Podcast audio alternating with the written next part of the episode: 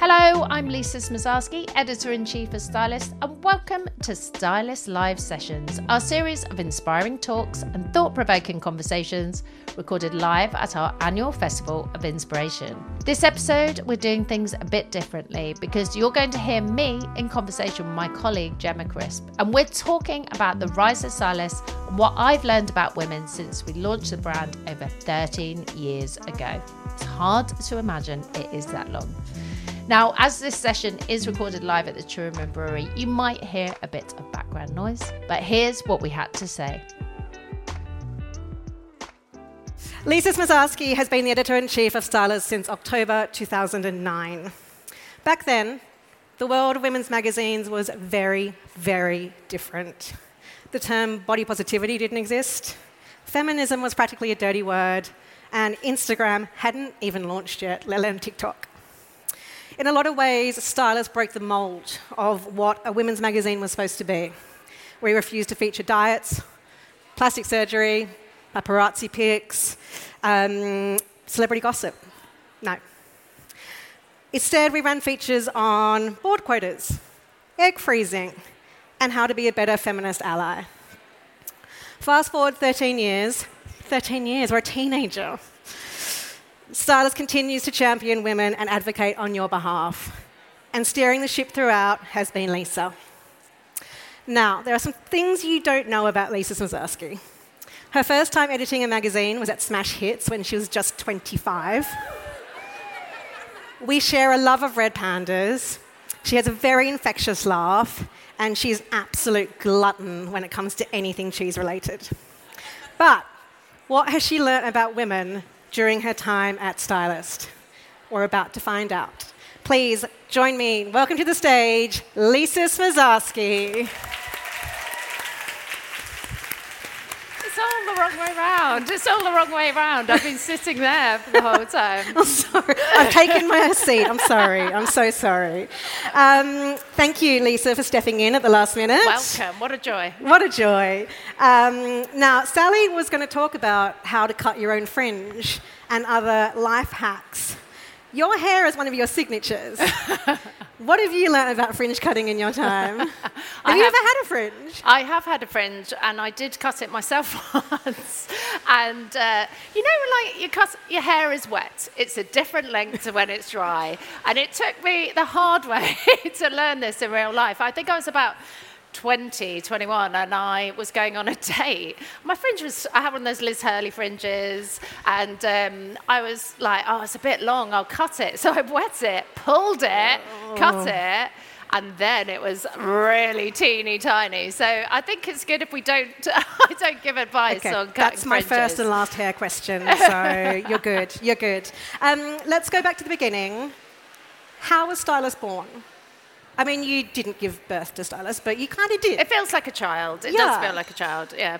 Um, so, well, yeah, like you said, we're 13 years old, and I was uh, a big fan of a magazine called Shortlist, which was a men's uh, free magazine, our, our brother title, um, before we launched.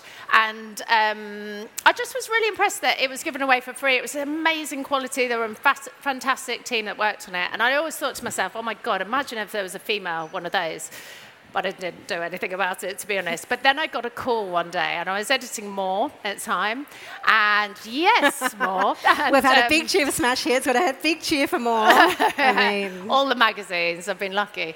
Um, and they said, "Oh, we're really thinking about launching this female version of Shortlist. Would you be interested?" And I just jumped at the opportunity because what I really liked about the fact that it was being distributed differently, we could reach different audiences, but in a way it would be a liberation. We would be able to speak to women differently too. And I think having worked on newsstand magazines, I, I, could hear people were really fatigued with what they were being delivered. A lot of women felt that magazines were actually quite mean about women. You know, we, they talked bad about women, they pointed out their flaws, the terrible the circle, circle, of shame, shame existed at the time. Yeah. I mean, just dreadful. We were being fed that as consumers. So I spent a lot of time talking to women about what they wanted from a magazine and And that's what Stylist became really, was an answer to what we were being fed at the time. And a magazine for really for women like me who actually can cover the whole gambit of the human experience. We do this on a night out. but um, over a bottle of wine, you can cover a hell of a lot of topics. And you can talk about politics and you can talk about feminism, but equally, you might talk about what you're wearing at the weekend, or you might talk about your relationship. You know, we, we are amazing and we flit around. And what I wanted was to create a magazine that covered that experience and spoke on a level to our audience.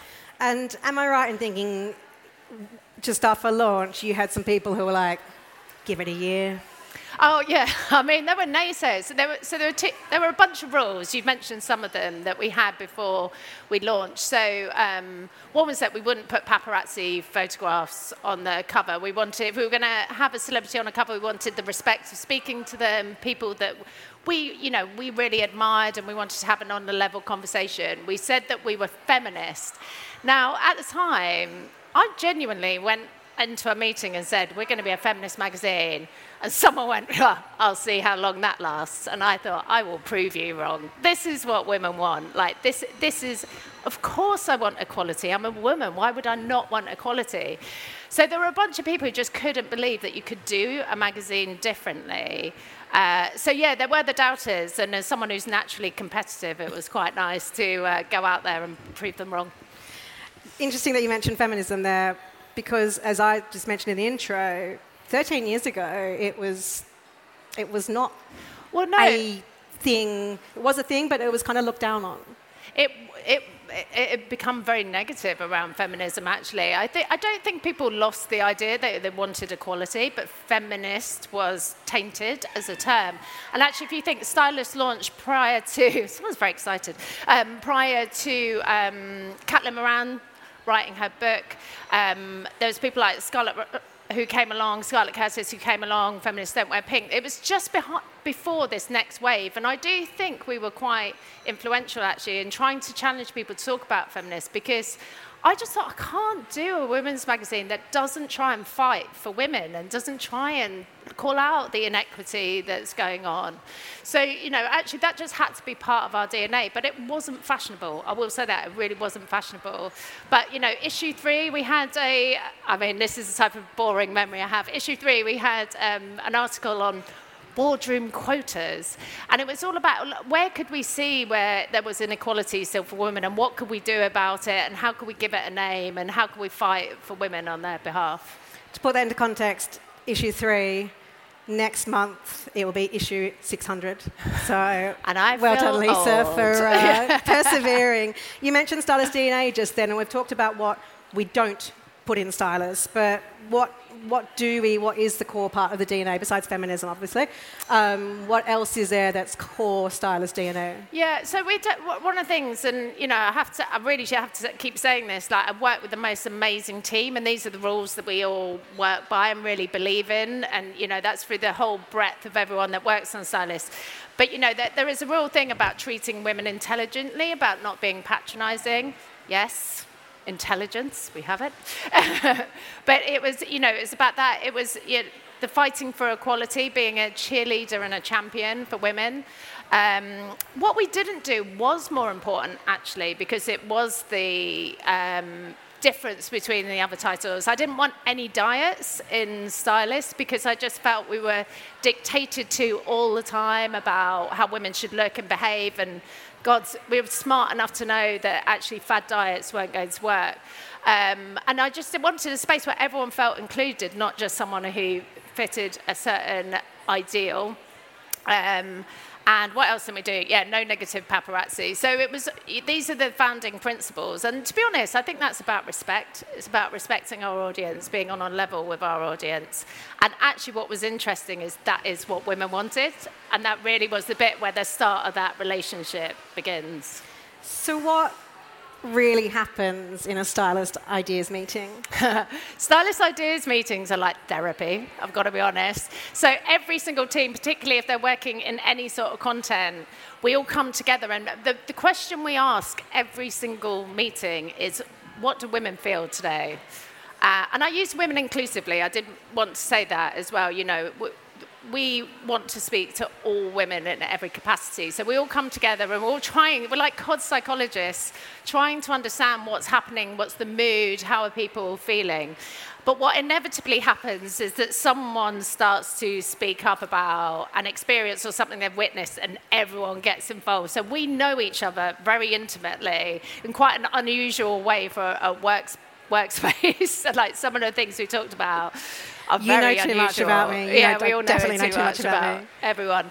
Um, so yeah, but this is our job. I think it's not about what we want. It's about really understanding what our audience want. How are they changing? How are how are we all evolving? How can we be useful? Um, and you know, the team is so good at that. This is second nature to everyone now. It's just that is our number one question, and that and what can we do for women? I think it goes to show when, you know, we have events like this and people come up to us and go, How are you in my head? I don't understand how you know Oh, what's going in my head. isn't is. it? It is. Yeah. It's, People, like, it's been one of the things, what, one of the things I really noticed about Stylist was that um, when we launched, we were refreshing, we were different in the market.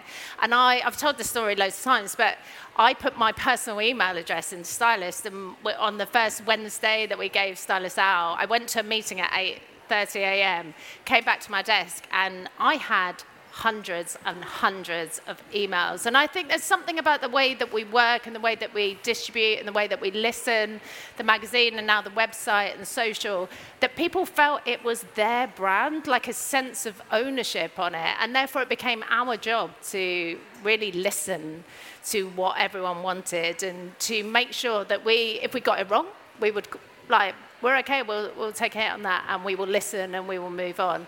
But hopefully, more often than not, we were delving into their minds. And then this trend started to emerge, and people would say, I haven't told anyone that. How do you know how I'm feeling? But this was collective. It's just that we weren't all telling each other. So it created this community, I think, where people really felt that they were in a shared safe space. Hmm. how do you think, what's the changes that have happened for women? What's been the biggest changes you've seen in women over the years? Yeah, there's been a phenomenal amount of change, I think. And there are some things that we did at the beginning of Stylist Journey I don't think we would do now, actually. So I remember um, we, the, the big trend actually when we launched, and we were actually, we were just coming out of a recession as well. So quite similar to where we are today, you know, looking at this sort of uncertain climate. But there's this huge growth in entrepreneurial spirit, like lots of women who wanted to, you know, either climb the ladder or set up their own business. It was very sort of quite clear cut groups of people. And we, we catered to that so well. We had these brilliant things. I don't think that's where the world is at now. Like, one of the biggest shifts we've seen is how people define success. Then it was very career based. And I think now we're in a much healthier place, actually, where you're not prepared. Women are not prepared to give their whole to their careers, they want some of it for themselves. And I think that's been a really positive change because I would say our generation are a bit messed up. We would have like worked around the clock and Speak did work around the clock. but actually, there's been a really healthy challenge on how do I get happiness? How do I define success as sitting outside of career? Um, so that's a big shift I've seen. And I think the big, there's been a huge well-being movement, um, conversations around mental health. Like those things have really shifted over the years. And I think there was still a stoicism, you know, uh, back when we launched in 2009, which was completely unhealthy, actually. And yes, this is a very, very challenging right now, I think, for lots of women. Um, but actually, there is more of a, more agency, I think, for a lot of women now in terms of going, I'm going to own my journey and I'm going to try and have my place in the world. Well, that kind of goes to show because one of our most popular covers last year was about the power of quitting. Yeah. Um, the death of the career ladder. Don't know if Yes. you see a theme Yeah, yeah, happening here. Um, and you know, you mentioned that back in, when we launched, it was very much career board. We start would your own never business, have done that, yeah. and now it's kind of completely flip, flipped on um, flipped its head. Especially quiet quitting is like one of the big buzzwords. Has anything remained the same for women? Do you know what? Actually, I don't know if anyone's made it round here. There's um, a stylist stand, and we've got lots of pieces of paper where you can put your hopes and dreams. I went round to have a look at that yesterday, and there are a huge amount of constants, and they are very simple things. They're about relationships, They're about finding a level of peace and happiness. There's a lot of traditionalism. I'm still absolutely amazed at how people aspire to marriage as a goal. And actually, it's something we've challenged a lot over the years and questioned the role of marriage. Um, but actually, it's still they're still very life stage heavy. You know, women are incredibly tough on themselves. That is something that's been a constant. We we demand a lot of ourselves, put a lot of pressure at different points in our lives to achieve certain things, to be a certain person. And then there's that, a comparison culture issue as well. Yeah, of course, comparison culture. You know that that's that's become more pronounced, if I'm honest. So obviously, social media, which can be incredibly uplifting and really useful and a fantastic way to build community or share information does also allow us to dip into others' lives and only see the shiny bit yeah. as well, and not the rows of washing and piles of the floor drobe that you've actually got going on in your home. So I think, you know, that these are constant. The issues that women face, I don't think have particularly changed. It's just how they are presented to them and how hard that can actually feel when it's being coming at us all the time is one of the big shifts that we're seeing. This year, there's kind of there's been some highs for women. The Lionesses win at the yes. World Cup. There's also been some lows. Roe versus Wade. Yeah. Is it a good time to be a woman right now? I think it's a challenging time to be a woman uh, right now. I think we've seen a huge amount of aggression, Roe versus Wade being a particularly big part of that. You know, we are not progressing as fast as we should be in terms of gender pay equality. The rise of the right has been really challenging. We're seeing a lot of racism resurging. Um, we are stepping backwards in some ways. That said, there is more agency, there are more platforms, there are more ways that we can express ourselves, that we can lend our power to um, some of these movements or anti movements as we sort of try and shift the, the position. Um, there are opportunities that would not have existed 20 years ago, a right to exist in certain areas. Um, but it's complicated. I think it's really complicated. We are, what's the word of the year? Perma-crisis, joyful mm. word of the year. You know, uplifting, we are living, really uplifting. I can't even say exceptional, but I'm going to say exceptional. We are living in a really, truly challenging time. So I think people full stop, are, are, having a particularly difficult period. And it is very hard to unpick that. But whatever, whenever this happens, whenever there are times to challenge it, is women are more affected. Women will be more affected by the economic crisis. They are more affected by things like racism. They're more affected when it comes to work and progression at work in, in times like this. So, look, it's challenging, but I do have a lot of hope. I don't want to be a downer here because I have had the absolute joy of meeting so many women over this weekend, and the energy has been, it's been electric. Like, everyone has been so amazing. And what I really see is so many like minded women who are making a difference, you know, and who actually come to things like that. They chat, they create community. Like, we have that power. That's an amazing opportunity for us to do something something with it, or just to find comfort, like just to find a kind of reassurance in what can be a really challenging time. So I think, you know, we hold each other up in these times. And, you know, I, I feel so, so lucky to have, you know, the support of readers and the audience that we do because it honestly gives me so much hope. And I hope that we can share that hope and joy with people as well. Yeah. Um, going back to, to, to stylist, what have been your, your favourite or most surprising moments with the high profile women that, who have appeared in the magazine and on the website and at, at our events and things like that. Yeah, you know, uh, uh, we've obviously been incredibly lucky to just work with some of the most inspiring women, and I am particularly lucky to have those conversations because I take something from everyone that I meet. I mean, it is just a joy. I mean, she hung out with Hillary Clinton, for God's sake. I did. I mean, I'm going to have to name drop Hillary Clinton. That's what I'm going to have to do, like a horrible big clang. But we had a, an amazing opportunity a couple of years ago to, where Hillary guest edited Stylist. And um, it was just one of the most surreal experiences of my life. Myself and my team, Helen and Tom, got a call. Tw- we'd been working on this idea for a while, but got a call 24 hours before she was available to fly to New York. I had to be back 24 hours later, so I was in New York for 24 hours. And um, we got to this hotel, her security detail did this huge sweep. We were all terrified. I generally don't get too anxious before an interview, but I was awful, like I'm really shaky and prepping because I was like, I don't want to mess up, just don't want to mess this up. And um, she was the nicest person I have ever met. She commented, the, so amazing. She walked in. She's like, "I love your dress. I love what you're wearing." I was like, "I'm disarmed. You've like, you know, you, you've worked on global peace. We're talking about sartorial issues."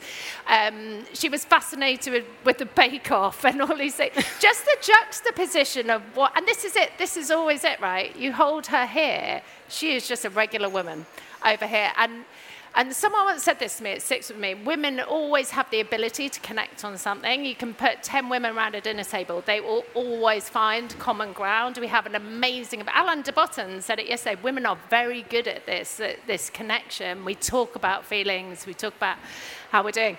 But actually, when you get to do that with, uh, someone like Hillary Clinton. You're like, Hillary I'm having charisma a laugh with Clinton. Hillary Clinton. Obviously, I think we're friends forever. She never calls. Are you not on her Christmas card list? no, I wasn't. Oh, but, rude. uh, but it was incredible. It was amazing. And then, you know, I, I should probably mention we had this very iconic cover with Nigella Lawson. few The years ago, salted Where she was covered in salted caramel. And Nigella Lawson also did a guest edit. And she, I'm not joking, she literally moved into our office. She, Hillary did it in like 24, 48 hours and then remotely. Nigella would just pop in and she, there were these, um, she cared so much. She really wanted to, this to be the most amazing experience. And we, again, we were slightly in awe of her. She's, you know, this amazing, formidable character. And we were like, oh, how are we going to get her to push the boundaries on this cover? And genuinely, we'd ditch the salted caramel. We're all like, you say it, you say it. No, you say it. No, we won't ask her. She's not going to want caramel over her head. And uh, she didn't like the idea we pitched. She was not scared to say no. And I think that's something we can uh, all learn. Boundaries. But Tom, my colleague Tom, literally had an idea in the bin, pulled it out, and it was this tear. And she was like, I love it. It's amazing. And I, her gameness, her desire to really want to create this amazing thing for stylist readers um, was phenomenal. It really was phenomenal. And genuinely, I've just spotted my colleague Amy, who's sitting there, but I think she came and sat behind the subs desk, didn't she, to make sure we were spelling everything properly. the, I say, she was, she was absolutely um, insane. So yeah, but there, are- there are so many examples of that. The people who work with stylists Yeah. really share our sensibilities. I think that Nigella um, cover is so iconic as well, not just um, with readers, but in the industry, so much so that Tom, uh, photography and director, um, I think it was The Guardian, recently had Greta Thunberg on the cover with oil coming down her face, and the picture director of The Guardian called Tom and said, Do you remember that cover with Nigella and the salted caramel? How did you do that? Because we basically want to copy it for Greta Thunberg. I'm sure So that's, an how industry iconic. secret. You're probably not supposed to say that. Don't tell anyone. Don't tell anyone. Um, over the last kind of, well, 13 years, decade, have the celebrities we admire as women, have they changed? Yeah, I think I think the whole culture of celebrity has changed, and what what we as women want from our celebrities has changed so much every year. You mentioned that um, obviously we were living in a world without Instagram and TikTok. Like social media was just not. We had Facebook, but it just wasn't the same. I think, and actually the. Um, platforms that celebrities now have where you have a personal relationship has changed. But I think what's that that has demanded more is authenticity in people. Um, and actually, when we started, I guess we were in a very big kind of Hollywood mode. You know, we had Angelina Jolie was our first cover star. Um, it was all very big American names. Now I think there's this real shift to to actually women you can relate to on a more personal basis. And that might be through this authenticity and the honesty that they're sharing. I mean, we had um, Alex Scott in. Um, and Fearne Cotton in on Friday. They were, they were both talking, you know, the things that they are sharing is just so phenomenal. That would not have happened. 13 years ago, would have had a PR in the room going, you can't ask that question. Now everyone is sharing these intimate details. And I think it's because we as women are demanding connection with the people that we aspire to. We, you know, we do it with businesses and brands as well. You know, what we really want to do is share the values of the people that we're going to support with our money. And same with our clicks. You know, every click on our website is a vote for the content. So you kind of go, everything we do now, I think we need the validation. We need to know who we're buying into. And so that, that for me just means there's a huge shift in who are the women that we want to engage with and celebrate and talk to because we're really lucky to have this huge platform. We speak like across all of our platforms, speak to five million women a month. I mean, it is phenomenal. Um, but actually, I want us to be celebrating the right people in those spaces as well. Mm. So I still think we started with this mission to say everyone who enters the sphere as stylists, you, have got to have a relationship. They've got to be talented for a reason. We're a bit we were a bit anti-reality TV as well because we're like earn your place, earn your space. But now I think actually it's people who use their platform to make a difference and who are authentic and who are authentic. As hard as that is to be, actually, I mean, look, that's incredibly challenging for lots of people. But they are sharing bits of their world. So I, th- I think the culture of celebrity has changed. Full stop. And moving from celebrity to fashion and beauty, which we all, I mean, you know, yes, we do feminism, yes, we do, um, you know, career, but we do do fashion and beauty a lot of content. Um, in the Stylist Loves newsletters that I edit, oh my God, every fashion story is the most clicked story. Um, what have you learned about what women want from those two areas? Yeah, so I think I think um, I think fashion and beauty has changed for women as well. You know, I always think there's some people who say they don't engage with fashion or beauty, and I'm like, that is a statement in itself. Your choice to not engage with fashion and beauty is a statement about your identity.